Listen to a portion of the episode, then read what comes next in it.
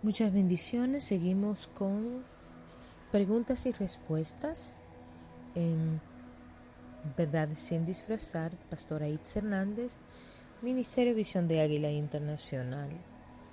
Me preguntan mucho sobre los dones del Santo Espíritu de Dios que podemos encontrar en Primera de Corintios 12, del 1 al 11. Y sabemos que el Espíritu de Dios da nueve dones. Y esos nueve dones Él los da según Él considere, según Él quiera, según el llamamiento que tenga cada persona, según Él considere. Eso no es algo que nosotros podamos, eh, ni los famosos decretos, ni los famosos... Eh, tantos eh, paraplefios que usamos actualmente en la iglesia cristiana. No, no, no, no, no. El Espíritu Santo lo usa en su inmensa eh, sabiduría y en su inmensa omnisciencia. Él usa eh, los dones y los da y lo imparte como Él considere más conveniente para la iglesia de Jesucristo existen nueve dones que Él da, que Él imparte.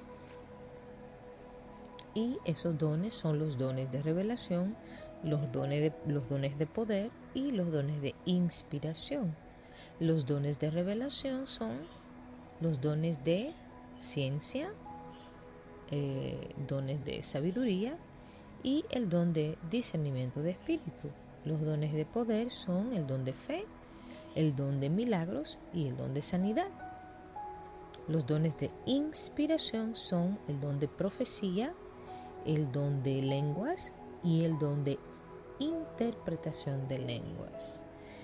Eh, sabemos que el Espíritu Santo necesita con urgencia que esos dones se muevan dentro de la iglesia de Jesucristo para mostrar el poder y la gloria que Jehová, nuestro Padre, eh, quiere manifestar. Eh, ahora mismo tenemos una iglesia que se mueve en falsos dones muchas veces, una iglesia exhibicionista, una iglesia eh, glamurosa, una iglesia que se mueve en exhibición, en glamour, en, en ver más que en fe.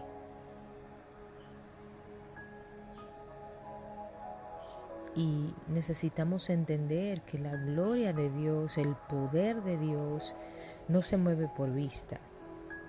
La grandeza de Dios no se mueve por vista, se mueve por un corazón rendido, consagrado, humillado al Espíritu, a la voluntad de Dios, no solamente en nuestras vidas, sino con nuestros hijos, en el hacer, en el actuar, en el pensar, en el sentir, en todo el ser, en todo nuestro ser.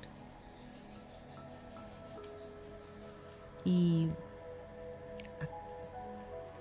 muchas veces no sabemos ni, ni, ni qué es de Dios ni qué no es de Dios. Hasta ese nivel de confusión hemos llegado dentro de la iglesia de Jesucristo.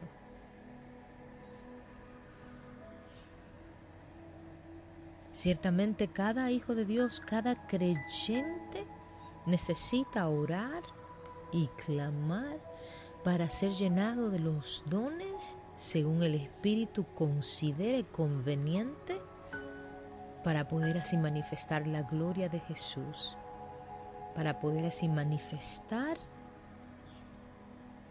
al Cristo de la gloria que habita en él. Dios les bendiga, sea la paz. Pastora Itz Hernández, Visión de Águila Internacional, con nuestro programa Verdades sin disfrazar.